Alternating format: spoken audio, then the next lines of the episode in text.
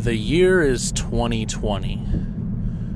The two video game titans, Sony and Microsoft, are about to face off in the ninth generation of video game consoles, with Sony's PlayStation 5 and Microsoft's Xbox Series X both releasing this holiday season. Who will win in this battle of fates?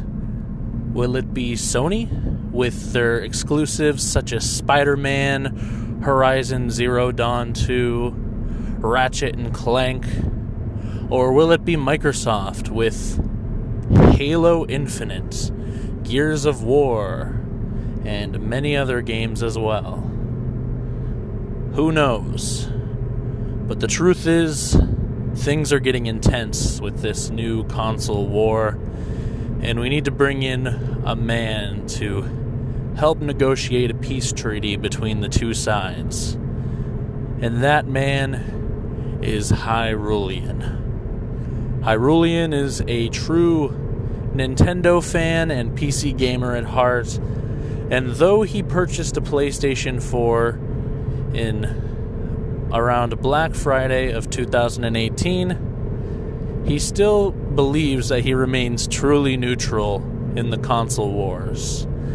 And so, in this episode of the Switched podcast, Hyrulean will single handedly end the console wars and restore peace and tranquility to gamers everywhere.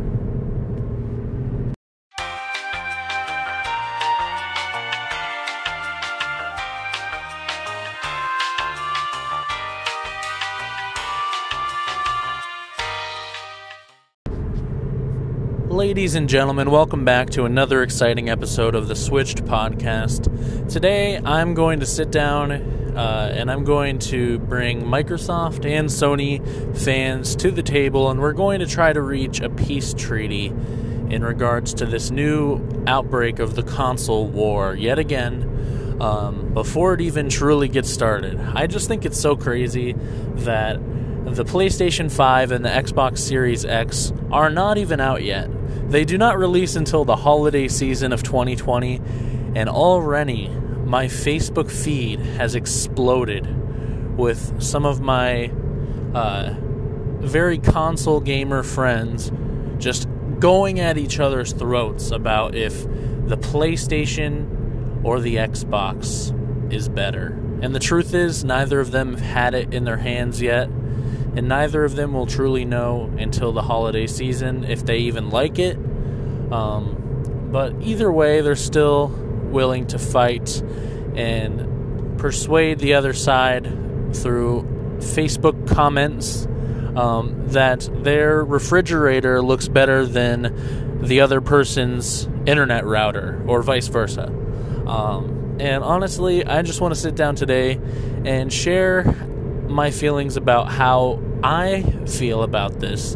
In addition to trying to prove that I'm semi neutral in all this, I wanted to make it abundantly clear right from the beginning here. I own a PlayStation. Um, I truly am a Nintendo fan and a PC gamer at heart, and I will always pick up games for either before I even consider buying a game for my PlayStation. My PlayStation purely exists as a device to play exclusives on. And it's funny, I got my PlayStation during Black Friday of 2018. Uh, for $200, I got a PlayStation uh, 4 Slim, 1 terabyte, and a copy of Spider Man by Insomniac. Um, and the main purpose of getting that console was to play Spider Man, of course, to play Red Dead Redemption 2, um, to play Detroit Become Human, uh, Shadow of the Colossus, Horizon Zero Dawn, Persona 5, and a couple other big console exclusive games that I never got my hands on. And as soon as I got my PlayStation 4, a lot of those games started to make their way over to PC. And I could have do- totally just avoided buying a PlayStation 4, and I would have been happily playing the vast majority of them even still. Um, but I wanted to hop in real quick and just kind of share how I got into console gaming and how I got into PC gaming and kind of show everyone that I really am basically neutral in this. I do have a little bit of bias towards Sony because I like a lot of their games better. Um, but as I'm going to get into in this podcast, um, it really doesn't matter which one you pick. And there's no point in sitting there and yelling about which one you enjoy more because in reality, it's about the games and it's about the gamers.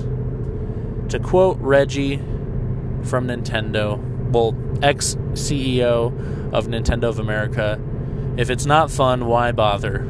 And uh, in my honest opinion, sitting here and arguing about which console is better is completely defeating the point of playing video games, and it's definitely not fun, so why bother? But yeah, let's hop into my sort of history with the consoles in general and sort of lay the foundation for how I am sort of a neutral force in this situation. So, ever since I was a child, um, I have always been a Nintendo fan first and foremost. My first main video game console was the Nintendo GameCube. Uh, be as unpopular as it turned out to be, um, my first video game console that I ever had was the Nintendo GameCube.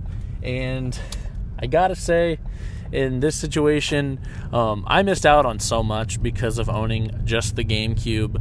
I never got to experience Halo Combat Evolved when it first came out. I never got to experience the Grand Theft Autos as they were first coming out. I never got to experience Final Fantasy VII when it first came out. Not that I'm a huge JRPG fan anymore, anyway and I never really was to begin with, but I never even got the chance to take a look at Final Fantasy VII. The Final Fantasy games on the GameCube were vastly different in quality than the ones you were looking out for on the PlayStation and the PlayStation 2 and even the Xbox in some cases. Um, but the GameCube was where I sat for the majority of my early years of console gaming um, until eventually my family was lucky enough to upgrade to a Nintendo Wii. And there I continued my Nintendo legacy playing Wii Sports, Mario Galaxy, Twilight Princess, um, and really just stayed on the Nintendo field. It was not until probably I was 13 years old, and I was definitely late to the party, um, that I actually got my first uh, non Nintendo console. My family had a PlayStation 2 for a very little while. Um, and on the PlayStation 2, I played Katamari Damacy, Guitar Hero 3 Legends of Rock, um, and a couple other small games that honestly I don't remember very well. Um, and in addition to that, I myself purchased an original Xbox around the same time and used it to play Grand Theft Auto San Andreas for the first time, Halo Combat Evolved for the first time, Half Life 2. That's right, I first experienced Half Life 2 on the Xbox, um, and a bunch of other games. And so it wasn't until I was in middle school that I really had a grasp on the total gaming ecosystem from Nintendo to Sony to Xbox. And I would occasionally go over to my friends' houses and see them playing like GTA 3 or Halo Combat Evolved, and I got the chance to play some of them occasionally, but honestly, until I was in middle school, I was exclusively a Nintendo gamer, really. Um, in middle school was when I started getting really interested mostly in part to Minecraft, uh, to the PC ecosystem. And that's when I really think things started kicking off for me for being a PC gamer. Um, it started with Roblox, really, and then it turned quickly into Minecraft, uh, some of those Flash games. I eventually got into Steam and tried out like Realm of the Mad God. Uh, I got Farming Simulator, and then eventually from there, I ended up in early high school, uh, finally getting the chance to play Half Life 2 on a computer, um, where I sat down and beat Half Life 2 again on PC, um, and Half Life 2 Episode 2 and 1, and uh, a bunch of other stuff like that. Classic PC games. I really just sat down and played a shit ton of them. Um, and that's when my PC love really blew up. And eventually I built my own gaming PC that I still use to this day, albeit upgraded. Um, and so now that brings us to now, um, where I basically only had my old consoles, of course, but my PC and my Switch. And that covered my Nintendo stuff, and that covered my PC stuff, and that's where I was at, and that's where I was perfectly happy being. I did always wish, though, that I could play some of those exclusive PlayStation games. Thankfully, since I played on PC, a lot of the Microsoft exclusives, especially nowadays, have made their way over to PC. Stuff like Gears of War, um, a lot of the Gears of War games are on PC, surprisingly, at least Gears of War 5. I don't know about the other ones. Um, and now, uh, thanks to the Master Chief Collection, you can play every single Halo game on PC, at least eventually. Halo 3 is about to drop on PC at the time of recording this, but otherwise, then it'll just be 4, and I believe 5 is already on PC. So, Halo's no longer exclusive, Gears is no longer exclusive. Genuinely, if you have a PC, you can play most of the exclusive Xbox games, which is really nice. Um, because it meant that the only games I never got the chance to play were those being offered by Sony. So, when I saw during Black Friday of 2018 that the PlayStation 4 was on sale for $200 for the slim variant, 1 terabyte, and you got a copy of Marvel Spider Man, which I really, really wanted to play because I was huge into Spider Man at the time. I had to get it. That's all there was to it. I had to get the PlayStation 4. Um, and I did drop the money on it. So I am a little biased because I have a PlayStation 4. But to this day, I still mostly just play on my PC and my Switch. I have a very small collection of exclusive PlayStation games um, that I'm working through, but otherwise, most of my gaming is still done on my PC. And if I can buy it on my PC, I will basically buy it on my PC. If I have the choice to play a game that's multi platform, either on my Switch, my PlayStation 4, or my PC, I will almost always pick PC, unless if it's a game that works better portably, um, then I will buy it on the Switch if it's available. Or um, if it's not available on PC, um, I will definitely pick it up on my PlayStation. So that's where I'm sitting right now. Um, I do have a PlayStation 4 but as you can see, 90% of my game collection is on either my Switch or my PC.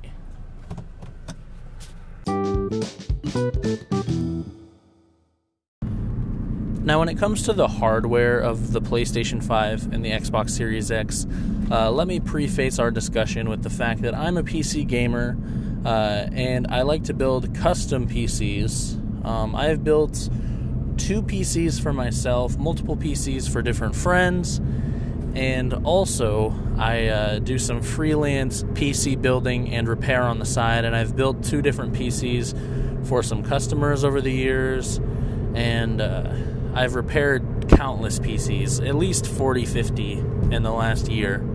Um, and so I'd like to say that I'm fairly knowledgeable about the hardware side of things. Uh, so I can tell you with fairly certain amount of confidence that the PlayStation 5 and the Xbox Series X are very comparable in terms of power. Both of them use a very similar CPU and a very similar architecture. Um, the Xbox has a little bit more RAM uh, and a slightly higher clock speed on the actual CPU itself. Um, but the PlayStation has a custom made advanced solid state drive on its side. Um, so basically, these two uh, differences in specs are going to be very nominal in terms of how much it's going to actually change uh, the game quality comparing the Xbox Series X to the PlayStation 5, which I guess nobody's truly surprised about. Literally, they might as well be the same console. And the Xbox does have a slight lead in performance, um, and the PlayStation has a slight lead in performance in storage. Um, but honestly, at the end of the day, I don't think it's really going to matter too much. And it's not the difference of one's going to run at 4K 60 and the other's going to run at 4K 30 or anything like that. They should easily both be able to hit 4K 60, no problem. Uh, I don't see why they would not be able to be. Um, and some games might have to sacrifice resolution to reach the 60 FPS, but that's kind of inevitable, and uh, that's going to be on both systems as well. Honestly, the people arguing about the performance of the two consoles, I don't know if there's really any point to it. Other than the PlayStation probably will have faster loader time, loader times, faster loading times, um, because of the fact that it has a custom-made SSD um, versus the more conventional SSD in the Xbox, which is still very fast, might I add.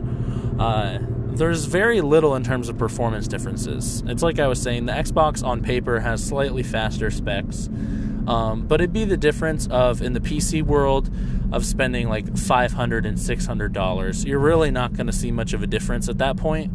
If you're going to spend $500, you might as well just get the $600 because it'll be slightly better because the or even then in some cases it's not even worth jumping up for the extra amount it's really up to the person and what they want out of the computer. Um, for instance, when it comes to PCs, RAM, which the Xbox has slightly more of, is very important when you're doing things like web browsing.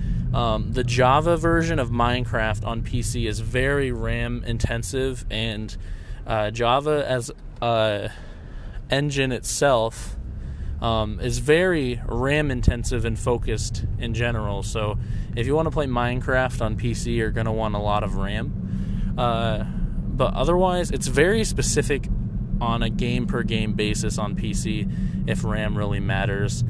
And in today's day and age, 16 is always more than enough on PC. Um, 16 is usually the recommended uh, the recommended amount of RAM. You can usually get by with 8, but 16 is the recommended amount of RAM. And uh, I should say as well, um, the recommended amount of dedicated WAM you should have to the server is like 12 gigabytes. Sorry, I was just saying random shit. I don't know.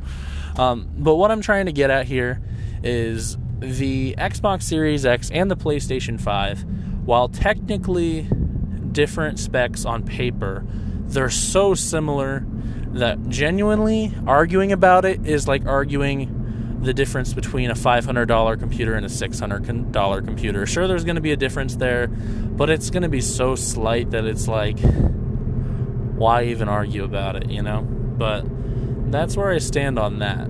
The main thing, I think, in terms of arguing about with the Xbox Series X and the PlayStation 5 hardware is the looks and the controller. And of course, both of them are fairly modern looking consoles. Uh, I would say that the PlayStation 5, you either love it or you hate it. There's no in between. The look of it is very out there, it looks very gamery.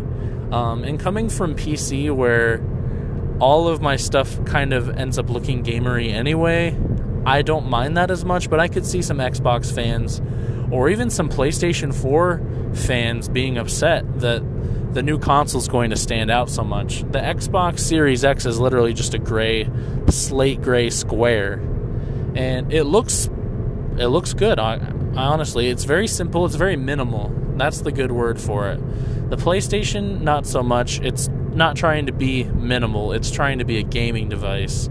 So that's why they went for a little more of a flashy look to it. But honestly, uh, the PlayStation design, love it or hate it, I don't mind it.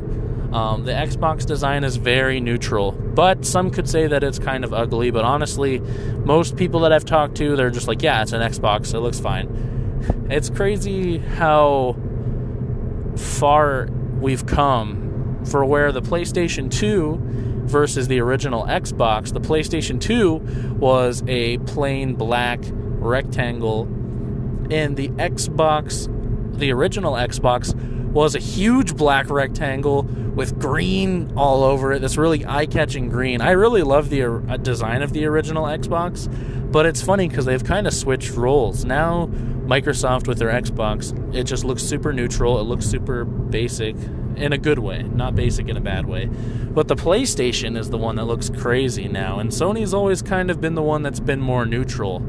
So I truly don't mind them kind of mixing it up a little bit. I already have to have all this gamery ass looking shit for my PC, so why not have some for my PlayStation? Plus, it's just sitting in my house, so who really cares? That being said, I have no issue with the Xbox. The Xbox looks perfectly fine as well. The main thing for me going into this console generation will be the controller. And of course, me being a PC gamer, although I love my keyboard and mouse, I have to admit that some games are just flat out better with a key or with a uh, controller.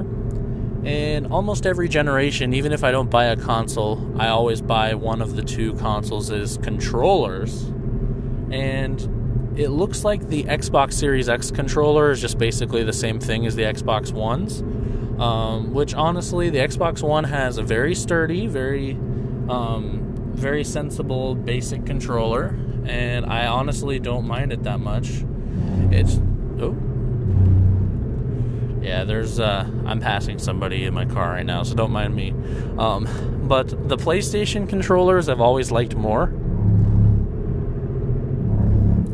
simply because the uh, I like the PlayStation's uh, grip style more, and it seems like for the PlayStation 5 they're kind of moving away from that iconic DualShock grip layout where it's kind of like uh, a rectangle with two paddles on the ends. Um, I, I really find the PlayStation controller comfortable, and I am slightly bummed out that they're moving away from the iconic PlayStation DualShock design. Um, but I'm uh, hesitantly optimistic that it could end up being a very good controller. Um, the main thing for the Xbox controller, though, for me, is I hope since the Xbox One controller is going to be basically unchanged going into the Xbox Series X, that they allow you to use the Xbox One controller on the Series X.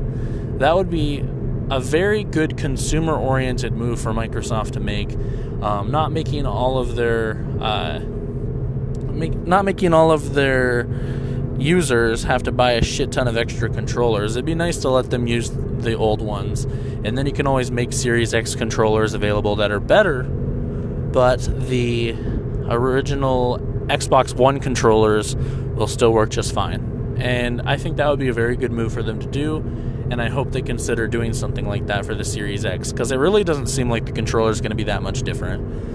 I could see them releasing a Series X revision of the controller that has like USB Type C or something like that, but I really don't think they're going to change the controller that much, at least it seems.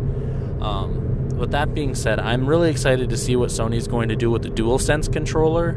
Me being a huge Nintendo fan, you'd think that my go to controller is the uh, Nintendo Switch Pro controller. I do love that controller, but I gotta say, for PC especially, I've always been a DualShock 4 kind of guy after I tried out my friends before I had any consoles like that. And uh, I just liked it better. I had a birthday party when I was, I want to say 15, and we spent the night at my house, and we all huddled over my PC, which I set up in the corner of my room on the floor, uh, so we could do rounds of Duck Game. And I got to try out my buddy's PlayStation controller and I got to try out my other buddy's Xbox controller. And after trying them both out, I really just decided that I kind of liked the PlayStation one better. It just felt more premium to me, but I'll be interested to see if I end up sticking with the Sony controller for my PlayStation, uh, for my PC, I mean. Honestly, uh, regardless if I buy a PlayStation 5 or not, I usually look at the controller and think about buying a controller for my PC.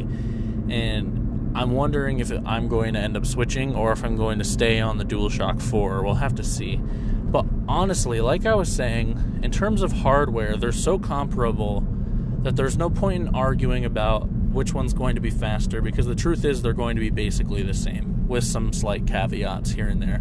The main thing is the controller, and that's completely your personal preference and nobody else's to decide for you. Um, but that's how I feel about the hardware side of things.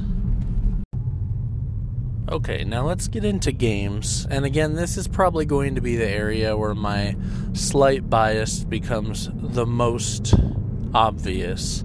Uh, because, as I've mentioned in the previous parts of this podcast, I do actually own a PlayStation 4.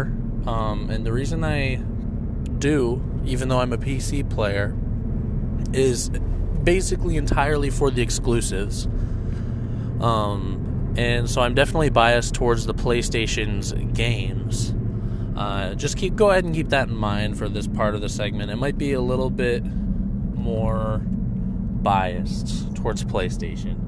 Um, but either way, uh, let's talk about games for a moment, shall we?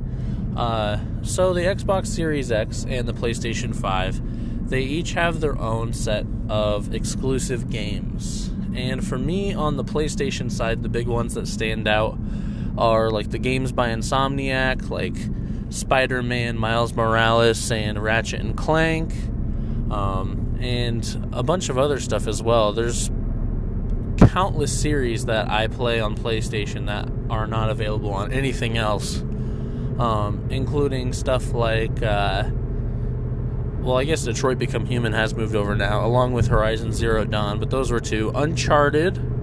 Uh, if there's ever another Uncharted game, it'll be only on the PlayStation 5. And a lot of people like the Uncharted games.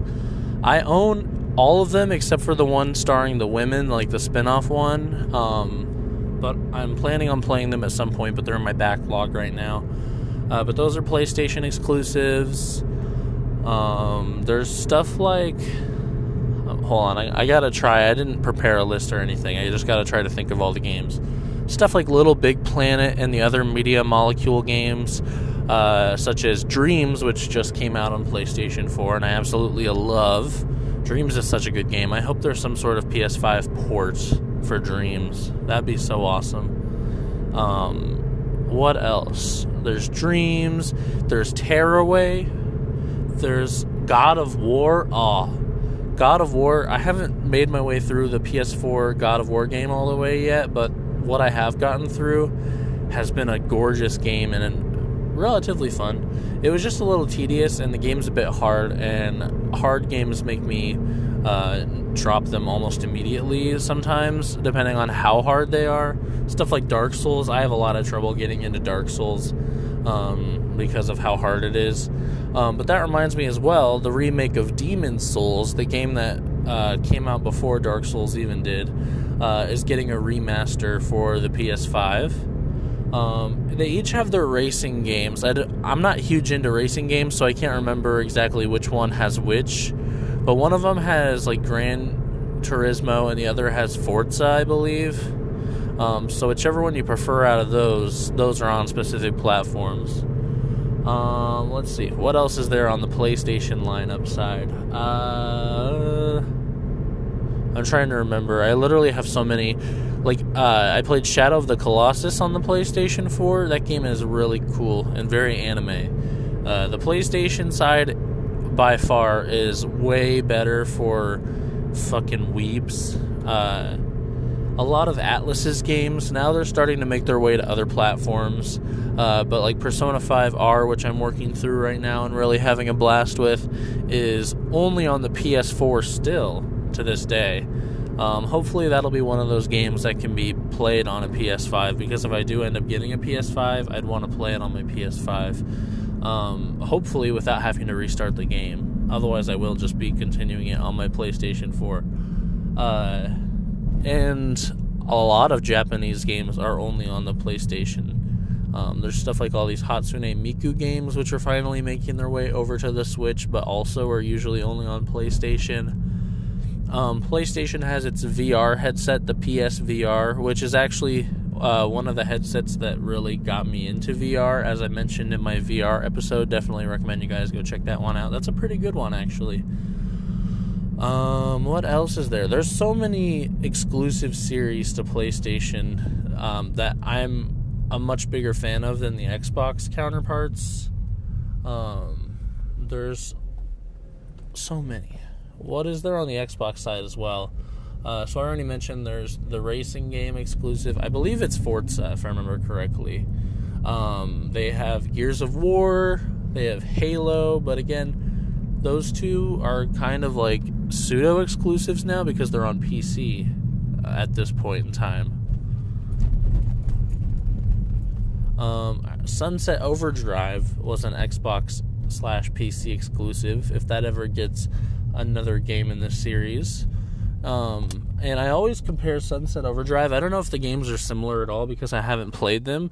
Uh, but Infamous is another game series by Insomniac uh, that is mostly a PlayStation exclusive, if I remember correctly. Um, what else is there? There are so many games to think of right now. Um, I guess, see, the thing is, most people are playing these consoles with only owning the one console in mind. I'm thinking it of the mindset of I can play every game but these games, so I need to get this. Um, but I guess if you're sitting down and you want to play like the big three series, like I'm thinking of like the yearly Call of Duty release, that's on everything. The yearly like sports games releases are on everything. Um, honestly, the exclusives are where which company is better truly lies, in my opinion. Um, and there's stuff like uh, backwards compatibility to think about. That's one thing that I love about the Xbox side of things that they do a way better job of than the PlayStation side. Uh, for instance, the Xbox One and the Xbox uh, One X, I think is what it's called um, they have backwards compatibility all the way down to the original Xbox, which means you can play original Xbox, Xbox 360, and Xbox One games on the Xbox One. And not all of them, granted, but you can play the vast majority of the most uh, interesting games from those lineups. And some of them have enhancements as well. Like, uh, I remember I got a PlayStation 4 before Red Dead Redemption 2 came out, or shortly after it came out, specifically because I wanted to play Red Dead Redemption 2 and I didn't feel like waiting for the PC release. Um, which I'm kind of glad I didn't because apparently the PC release is not the best. Uh, but Red Dead Redemption 2 was on PlayStation and Xbox. Um, so I picked the PlayStation because there was more other games on the PlayStation side that I wanted to play that were only on the PlayStation. Uh, but then after I beat Red Dead 2, I realized I never beat Red Dead 1. And I was like, shit, I wonder if I can like buy a copy of Red Dead 1 for the PS3 and play it on my PS4. Uh, so I went and researched it, and of course you can't because the PlayStation 4 had no backwards compatibility for the PlayStation 3.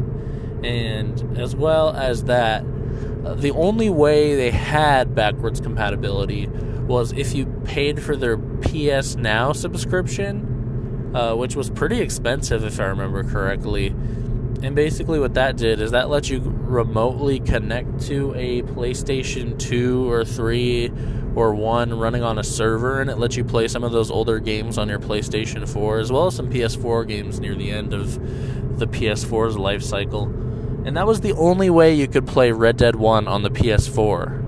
And that was just kind of mind blowing to me because on the Xbox side of things, the Xbox One, you could literally just take your Xbox 360 copy of Red Dead Redemption 1 and put it in your Xbox One and it would load it up and it even improved the graphics on the Xbox Series X so the game looked a little bit better like Microsoft does an excellent job with backwards compatibility and I have no doubt that going into the Series X, they're going to do the same thing. Um, and they're doing that really awesome thing where, um, for the last couple of months of the Xbox One's lifespan here, every Xbox One game that you buy that's also going to release on the Xbox Series X, you will get for free on the Xbox Series X if you already purchased it on your Xbox One. That way, you don't have to wait for the Xbox Series X to come out to play some of these games and that's such a good thing to do. Now Sony's been kind of like, um, we're doing that too,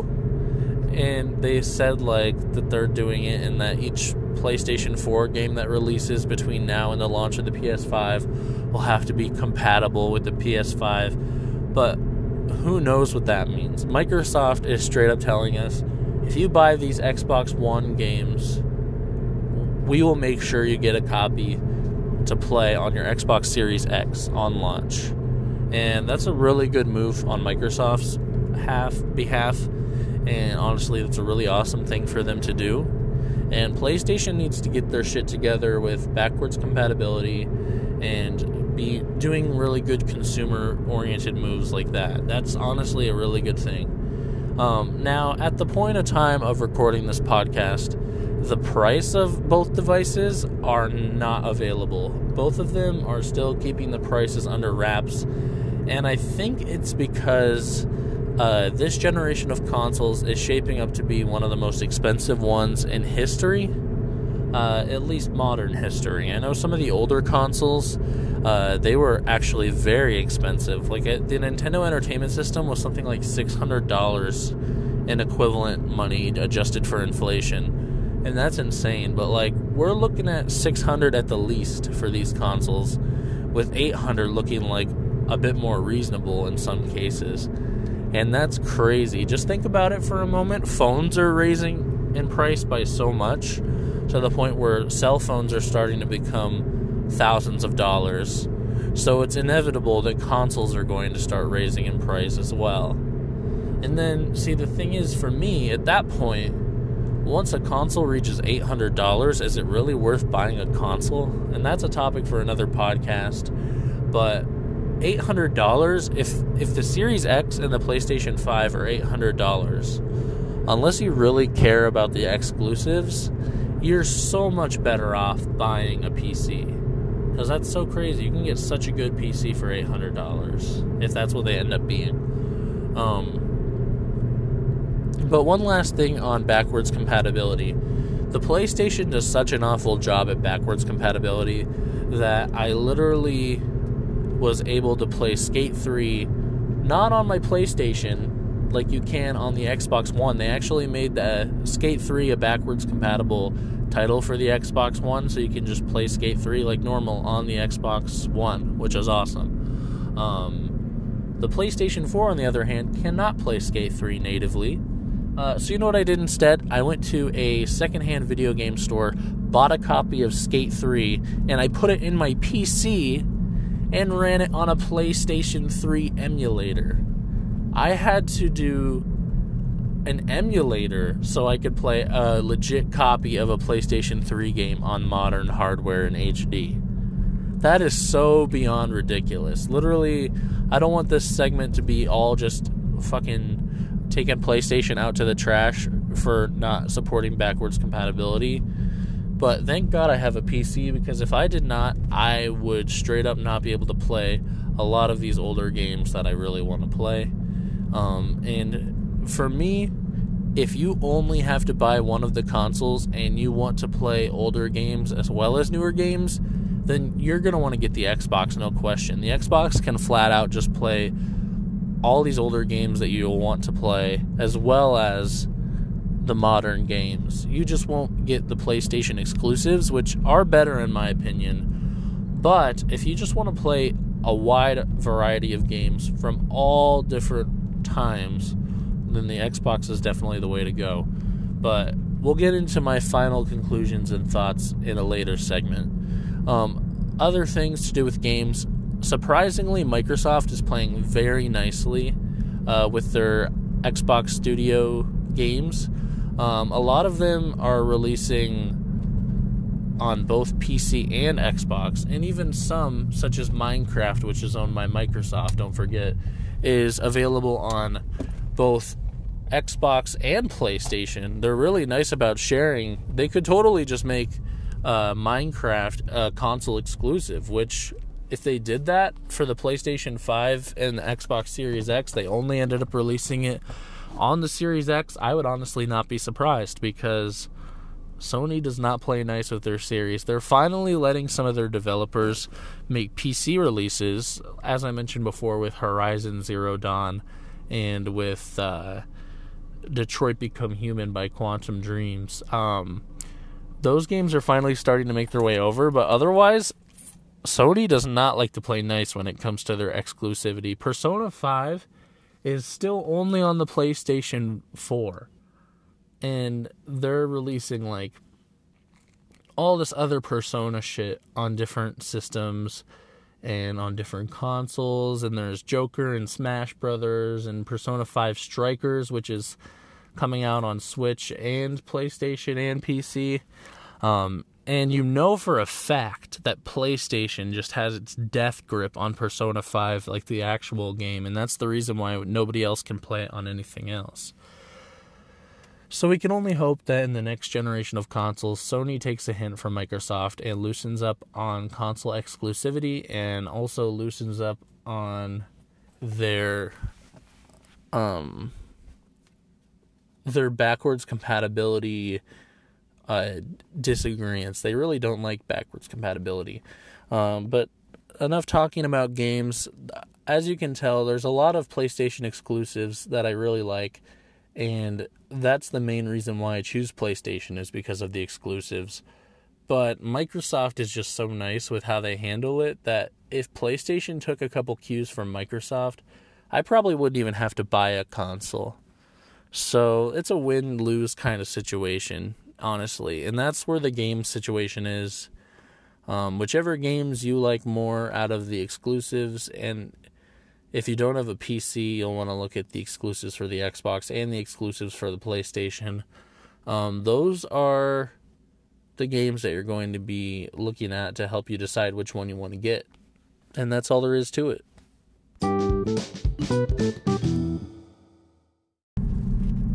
All right, folks, it's time for another game recommendation. Uh, this week, I'm going to tell you a little story plus have a game recommendation attached to it, so you guys get a little extra long game recommendation segment. If you guys don't care about that, go ahead and skip ahead through it, and you can continue on with the podcast as God intended. Uh, but I'm going to get a little tangent going here uh, because today we're going to talk about one of the things that I like from video games that people would probably least expect. I'm actually really big into skateboarding video games. And of course, those of you who listen to this podcast that are my friend uh, probably already knew that. But a lot of the people who uh, watch my YouTube videos, slash listen to the podcast, slash watch my Twitch live streams, actually did not know that. And ever since I was a little child, I have been obsessed with the Tony Hawk games. I uh, I grew up playing Tony Hawk Underground on my GameCube, of course. Uh, later picking up Underground 2, American Wasteland, uh, and then going back and picking up Pro Skater 4 and then Pro Skater 3. Uh, I was a huge fan of the Tony Hawk games when I was a kid, and I now own every single Tony Hawk game that is available for the GameCube. Um, and I just, I really love the Tony Hawk games. And as you guys may know, recently they announced a new Tony Hawk game, which is a remaster of the first and second games um, and that's coming out for the PlayStation 4, the Xbox One, and PC on the Epic Game Store. So I won't be picking it up on PC, unfortunately. Uh, but uh, on top of that, I uh, I was so hyped for the new Tony Hawk games releasing. I really realized that I never got to try out the other skateboarding game that was competing with the later Tony Hawk games. Uh, and that, of course, is EA Black Box's Skate series. Um, so, if you guys don't know, uh, Skate was exclusive to uh, the Xbox 360 and the PS3, hence why I never got the chance to play it because I did not even have any of those. I didn't have a different console until I was already a man, so I never got the chance to play Skate 1, Skate 2, or Skate 3 growing up, even though I loved skateboarding video games. Um, so, due to the hype over uh, the announcement of the Tony Hawk Pro Skater 1 Plus 2 remaster, I sought out and played a bit of Skate 1 uh, and a bit of Skate 3. And actually, I almost beat Skate 3. I wanted to play Skate 2 as well, but the emulator that I was using to play Skate 2 uh, was not the best, and I didn't get the chance to fiddle with it. Eventually, I want to go back and play it, hopefully, because also they announced Skate 4. Uh, they finally started development on that as well. Uh, so there's going to be lots of skateboarding games coming out in the future, it seems like. And uh, I'm actually quite excited that the genre is making a comeback because I truly love skateboarding games. And it's weird because I'm a huge fan of skateboarding, yet I've never I've never even done an ollie on a skateboard. I've I've attempted to ride a skateboard when I was a child, but otherwise I never could do any tricks. And to this day, you won't see me stepping on a skateboard. But I love the skate culture. I love looking at the moves. I know most of the tricks names uh, from the earlier Tony Hawk games, at least. Uh, so if I saw somebody skateboarding, I could possibly tell you what tricks they're doing. Uh, and either way, long story short, I love skateboarding games. And uh, after nearly completing Skate 3 and playing the heck out of Thug Pro, which is a mod for Tony Hawk Underground 2 on PC that lets you play all the levels from most of the games. Um, I was having a hankering for some skateboarding. And before Skate 4 and the new Tony Hawk got announced, uh, the only two games that were trying to keep the skateboarding game genre alive uh, were two indie games available for PC uh, at the time only and that, of course, was Skater XL and Session. And so, uh, recently, because of all the hype I've had and all the skateboard games I've been playing, I was looking into playing either Skater XL or Session. And after I initially bought Skater XL because uh, it was on a sale when I was looking at them, um, I actually refunded it and I bought Session instead. And I've ended up liking Session quite a bit more. Uh, but this game recommendation is for me specifically to recommend you guys the game Session. Uh, Session is available on PC and Xbox and possibly PlayStation. It might only be PC and Xbox at the moment, but eventually it'll be on everything. It's in very early, early development, um, but basically it's trying to be even more realistic of a skateboarding game than Skate. Now, of course, it's early access, so there's lots of bugs in the physics, and not all the tricks are there, and some things don't even have animations yet, so it's not exactly the most realistic looking yet, but the gameplay feels so solid. They uh, they advanced the controls from Skate so well, and it really just plays very well. And the graphics are fairly good and the levels they have in the game already are fairly large compared to uh, Skater XLs. And honestly, the modding community is taking off too, and there's no official modding tools for the game yet. So if you're going to pick Skater XL or Session at the moment, I think Session is better. Um, but you guys, of course, can try both games and choose for yourself. Uh, but this recommendation is specifically for Session. And now, if you folks were unaware, uh, the original Tony Hawk games were very arcade e skateboarding games. Uh, when you played basically Pro Skater 1, 2, 3, the original 3, 4 kind of mixed it up a little bit and modernized it a little bit. But the original 3 Tony Hawk Pro Skater games uh, consisted around you playing on different levels, and between basically whenever you switched to a level, uh, it would start a two minute session timer uh, where in that two minutes you try to complete as many of the objectives from the objective list as you could, whether it be stuff like collecting the skate letters, getting a high score, uh, knocking down stacks of barrels, breaking crates, finding a secret tape, that kind of thing. Um, and the gameplay itself did not feel super realistic. I'm sure for the time when it came out, it definitely did and I was kind of surprised to see. But the original Pro Skater 1 felt fairly realistic, in my opinion, especially compared to the later entries in the Tony Hawk series. Um, but those games were never meant to be super duper realistic, they just kind of had realistic elements. Uh, but then moving on to Skate, Skate was trying to be fairly realistic as far as skateboarding games go, and they introduced the Flick It system, as they call it, where basically the right control stick allows you to um, control what direction you flip the skateboard in. And in this case, uh, it, it gave you a more exact control over the skateboard and allowed you to feel more like you were actually skating yourself, which I really liked when I tried out Skate recently. Um, and Skate just had a lot of style, man. Like Tony Hawk don't get me wrong, I love it to pieces, and it's still probably my favorite skateboarding series because of the nostalgia more than anything. But Skate had such good style to it.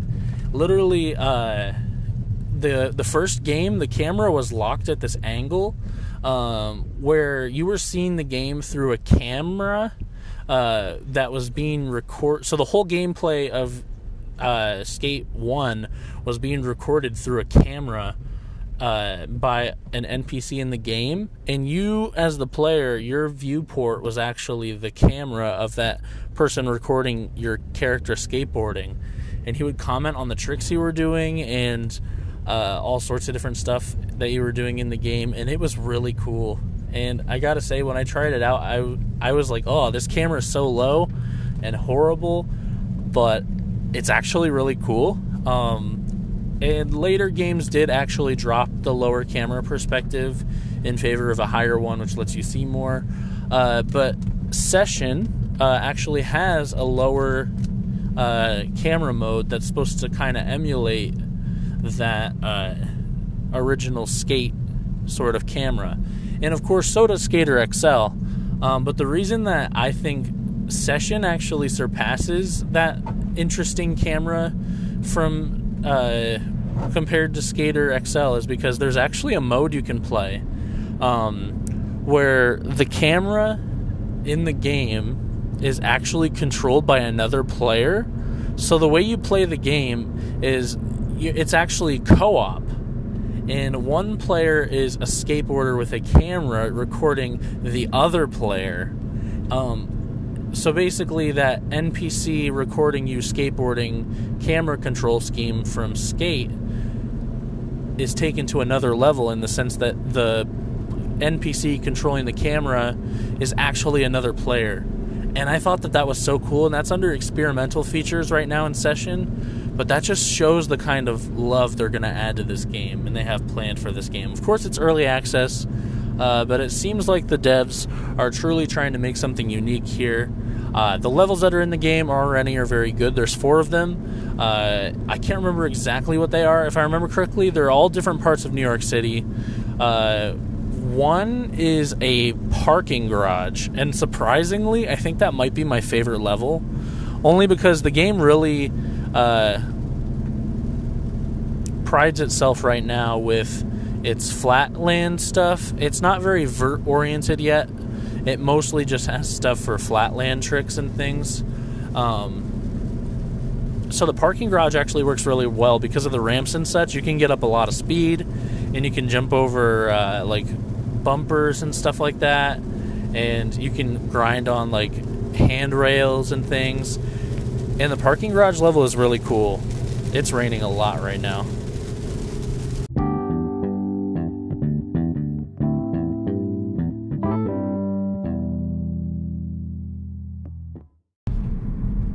Ladies and gentlemen, welcome back to the famous segment Hyrulean Wins the Bread.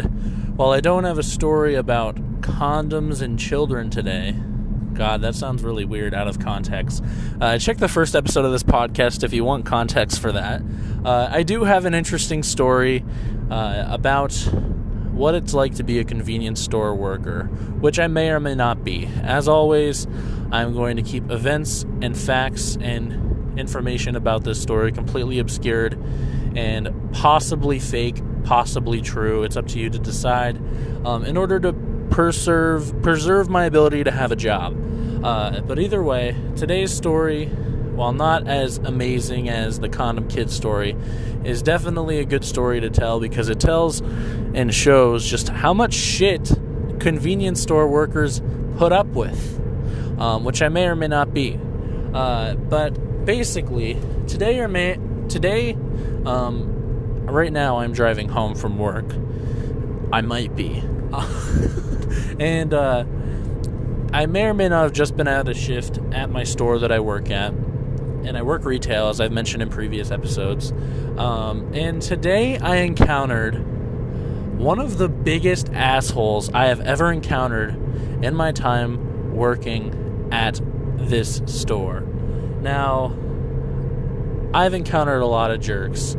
Uh, and I have plenty of tales to tell about my fabulous times working for retail. Uh, and I was thinking about doing a whole dedicated episode about it, but instead I decided to stick away from it because it's better suited for the segments. Uh, but I have so many stories to tell that if I end up uh, getting tired of the Hyrulean wins bread wins the bread segment, I'll just go ahead and do a whole episode with stories from my time at workplaces.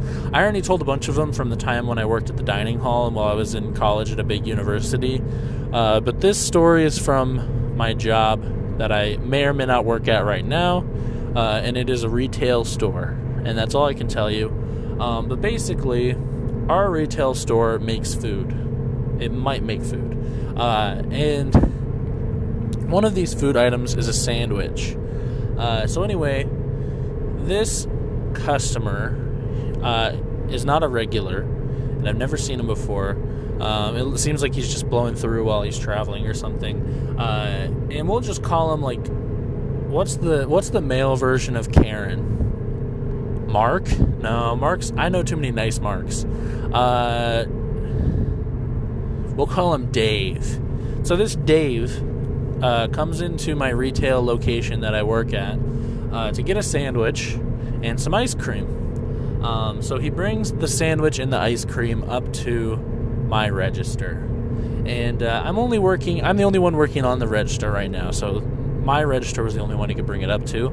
Uh, but anyway, I scan his ice cream, I scan his sandwich, and due to the possibly overpriced nature of our uh, sandwiches, his total comes up as like if I remember correctly, I think it was like twelve dollars, which is kind of insane for two items.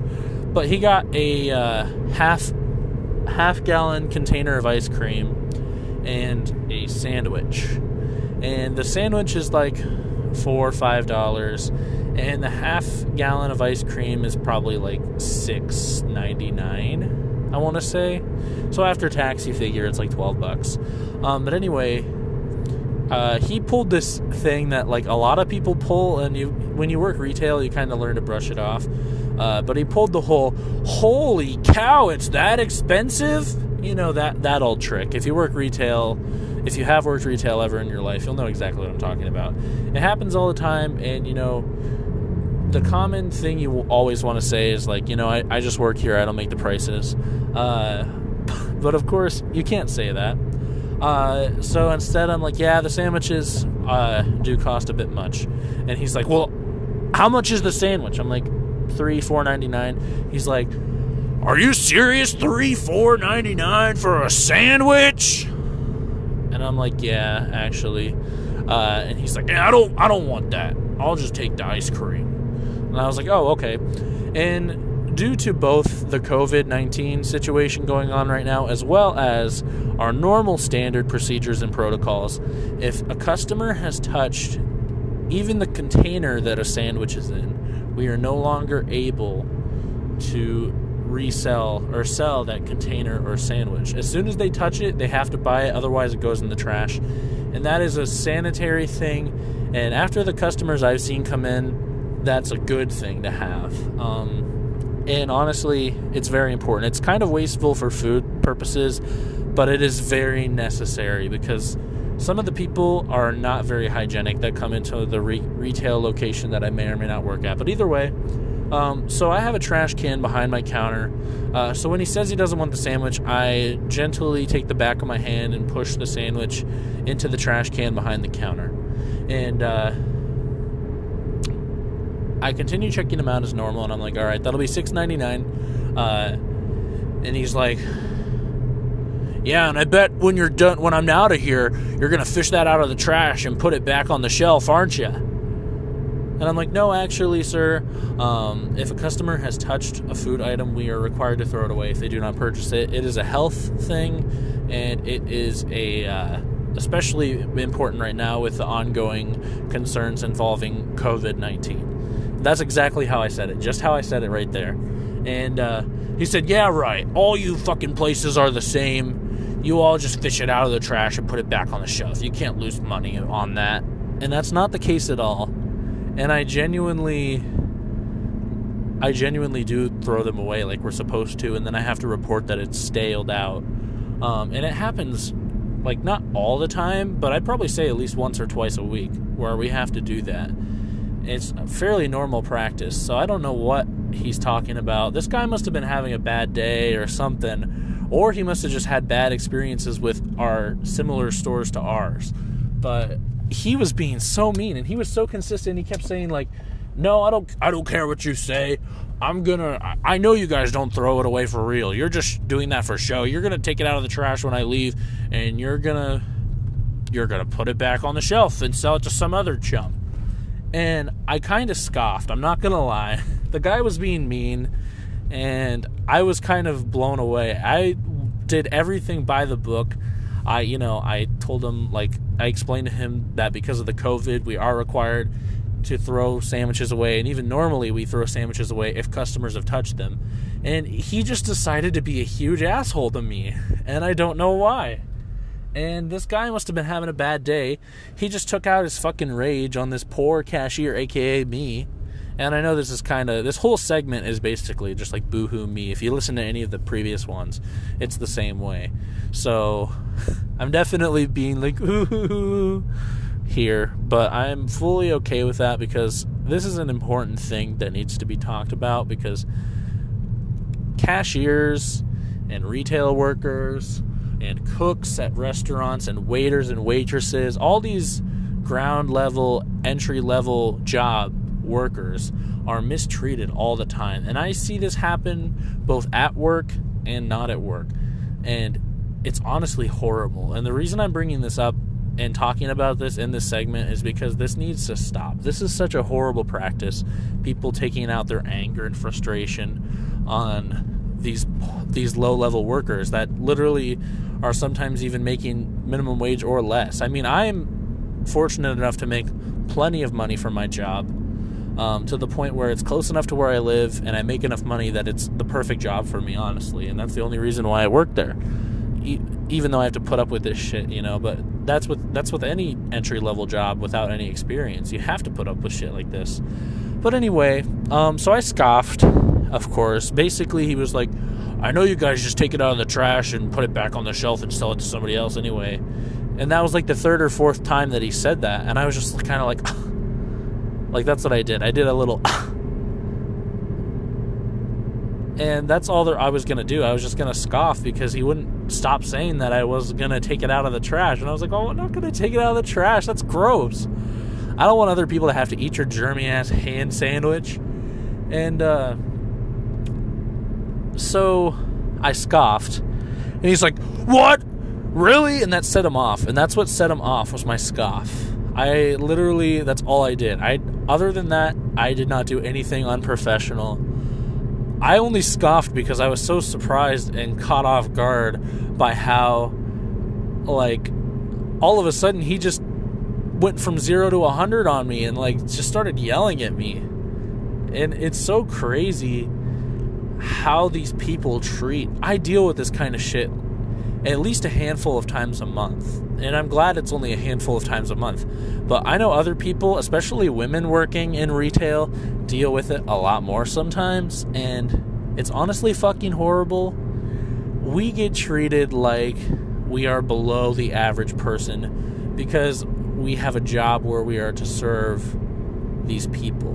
So, all these people coming into these retail locations, talking to us entry level job workers, treat us like we're below them because we have to work an entry level job and they have some fucking construction job or some stupid shit like that that they inherited from their fucking dad or something. That's very specific, but I was generalizing stuff like that, you know.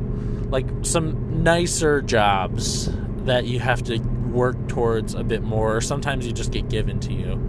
And, you know, we do our best and we make ends meet by having these entry level jobs, especially me. I'm a college student. What am I supposed to do? I can't work a full time, full time job. I basically get full time hours at my part time job, especially during the summer, but I can't work full time, full time jobs because I'm a college student. So I can't get like an office job or anything like that. So this guy literally fucking blows up on me because I scoffed, and that's all I did unprofessionally. Everything else I did was by the book. I explained to him, you know, COVID, we have to throw away the sandwiches, and I am throwing it away. I'm not going to put it back on the shelf. Um, and when I scoffed, he literally blew up on me, and he's like, Really? You're gonna fucking laugh at me? Big mistake, mister. I'm gonna call your corporate offices and I'm gonna get you fired. That's what he does. And he storms out. And he parked right by the doors to our retail space and he's just staring in at me and he has his phone and he keeps holding up his fucking phone and like threatening me to call the corporate offices and get me fired. And of course I know my boss knows how good I am with customers. It's one of the things my boss actually understands. What I am good at is running the register and being sociable and nice to the customer. She knows the customers like me, and she knows that I like the customers. And honestly, socializing with the customers has become my favorite part of working a retail job. I love, you know, chatting with people, seeing how they're doing. I love, you know, cracking jokes at them and stuff like that. It's the same reason I loved live streaming so much. It's just so fun to be able to, you know, crack a jokes and crack jokes, screw around and talk with people. And of course, screw around, I just mean in the sense that I'm just kind of talking random stuff to people as I'm working. But I literally I give so much effort to this job and this is especially like horrible because not only do I not deserve to be treated like this, nor does any other retail worker.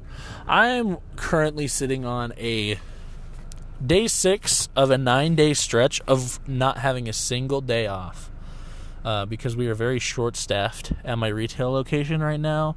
So I am required to work basically every single day and without a single break. And it's basically it's it's kind of horrible if I'm being honest with you. It's 8-hour days and I've worked 6 of them in a row I don't get a single break during those eight hours, not even to go to the bathroom. And I have to work nine of them in a row.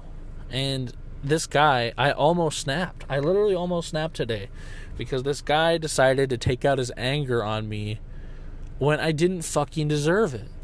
And he literally was out there in his little fucking van with his phone staring at me while I helped the rest of the people that were in my s- store.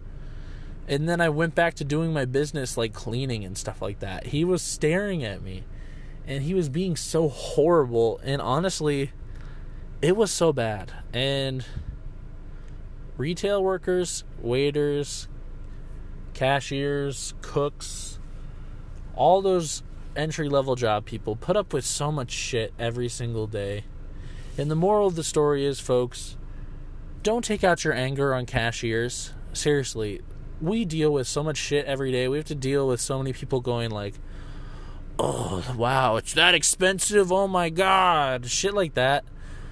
We have to deal with that kind of shit all day every day and don't take out your fucking anger on us. It's so awful. And that's my rant for Hyrulean Wins the Bread today, folks. I hope I didn't get too preachy today. Just think about how you speak to a retail worker even if like they're in the wrong, please don't be mean. The the couple times where I've had things go wrong at retail locations, I always remember how much of a struggle I have and it's just I so I can't get mad at them because I know what it's like. I've been there. So please just be nice to retail workers. They don't deserve the flack they get. And that's coming from one. I know I can be a bit, a bit of an ass sometimes, but Jesus, I don't think I deserve to be fucking yelled at for no reason.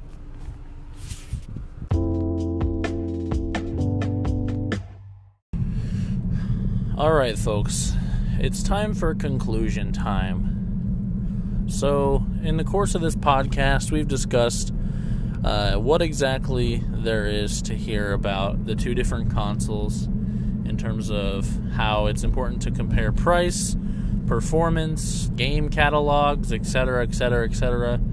And the thing I really want to hit home uh, from my episode here uh, to really help end this war is above all else, the important thing about picking which console you're going to play is the games. Um, whichever console has the most games you know you personally personally are interested in is definitely the one you should go for. And if you can only have one, I would try to mix that with uh, also trying to find out which one will be able to give you the most games to play that you'll actually want to play. Uh, but that being said, it doesn't really matter if you're going to pick the PlayStation 5 or the Xbox Series X, as I said, because they're comparable in terms of power and they have a very similar catalog of games. And the exclusive games that there are, uh, it's completely subjective whether you prefer the Xbox sides or the PlayStation sides. And as I've already mentioned, myself personally, I have a PC, and a lot of the Xbox exclusives are also releasing on PC. So it's not really something I have to worry about too much, and that's why I'm probably going to go ahead and choose PlayStation. Um, only because it's a lot harder to get some of those PlayStation exclusives on PC. Uh, but that being said, um, it it really is just down to the games. Both Xbox, PlayStation, and PC players can all play Call of Duty. They can all play FIFA. They can all play Madden. Um, a lot of the big ticket games are multi-plat releases. If you want to play Skyrim, you can play that on everything, and I'm sure they're going to release it for the PS5 and the Xbox Series X too. Um, so genuinely, for a lot of the big games, both consoles have them, and for the exclusive games, it's up to you whether you'd play one consoles or the others. Uh, but in general, thanks to stuff like cross play, cross save, um, the console wars really should not be this big of an issue anymore. I can literally play Witcher 3 on my PC with a keyboard and mouse the way God intended and enjoy the fuck out of it in 4K with all maxed out settings, 60 FPS plus. Uh, and then I can save the game and automatically have that save transfer to the cloud and pick up playing it on my Switch. And that is just the best fucking thing ever. I love that so much. And if anything else doesn't happen for this generation, one thing that I think they should really focus on is just everybody needs to be fucking nicer to each other. You know what I'm saying? Like, we all just need to sit down and sit around at the round table and agree that uh, cross platform play, at least between the consoles, if nothing else, is a very good thing to have. Uh, cross save support between different consoles very good thing to have. There's no reason why in 2020 we should have to worry about restarting our games if we buy them on new platforms.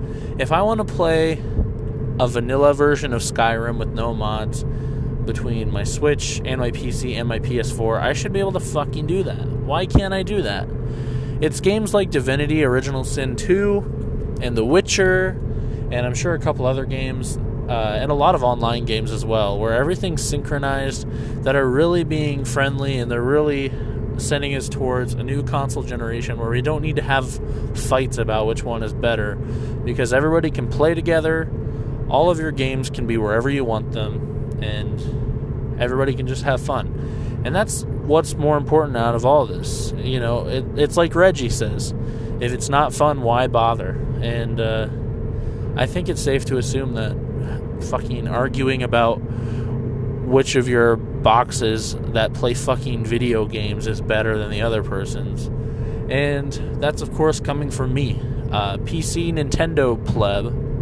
I just fucking hit something with my car. Hopefully, it did not pop my tires.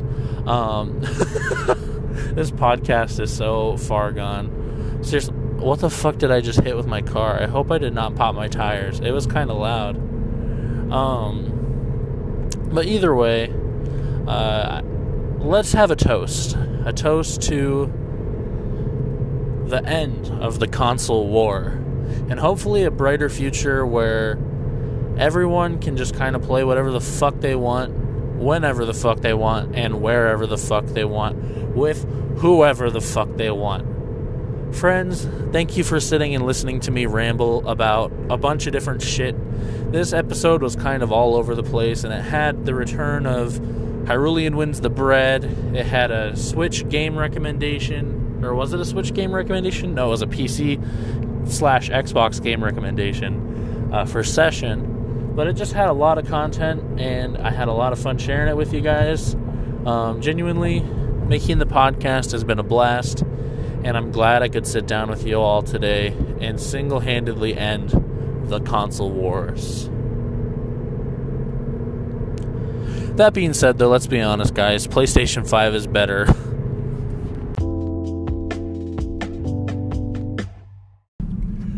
And so, single handedly, Hyrulean had ended the console war. And just like that, players of the Nintendo Switch, the PlayStation, and the Xbox, and even PC could live and play together in harmony.